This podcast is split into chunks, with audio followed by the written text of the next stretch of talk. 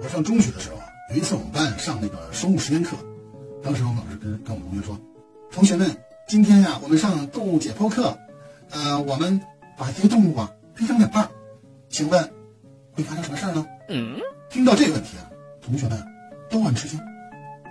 小强同学讲来道：“必死无疑。”没想到啊，小明同学不同凡响，反驳道：“死不了。”老师微笑着对小明说：“小明啊，你回答的非常好。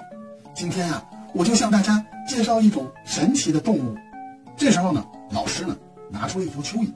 哇！同学们，它有一种不同寻常的功能，就是你把它切成两半，它仍然能顽强的活着。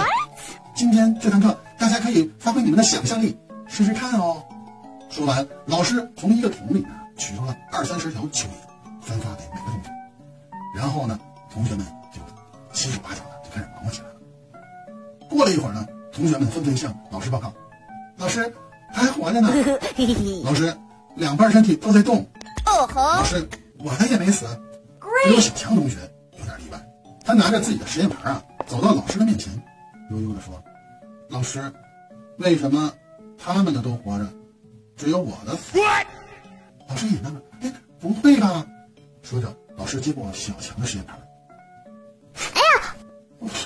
哎呀！我去！谁叫你竖着切啊？哎呦我去！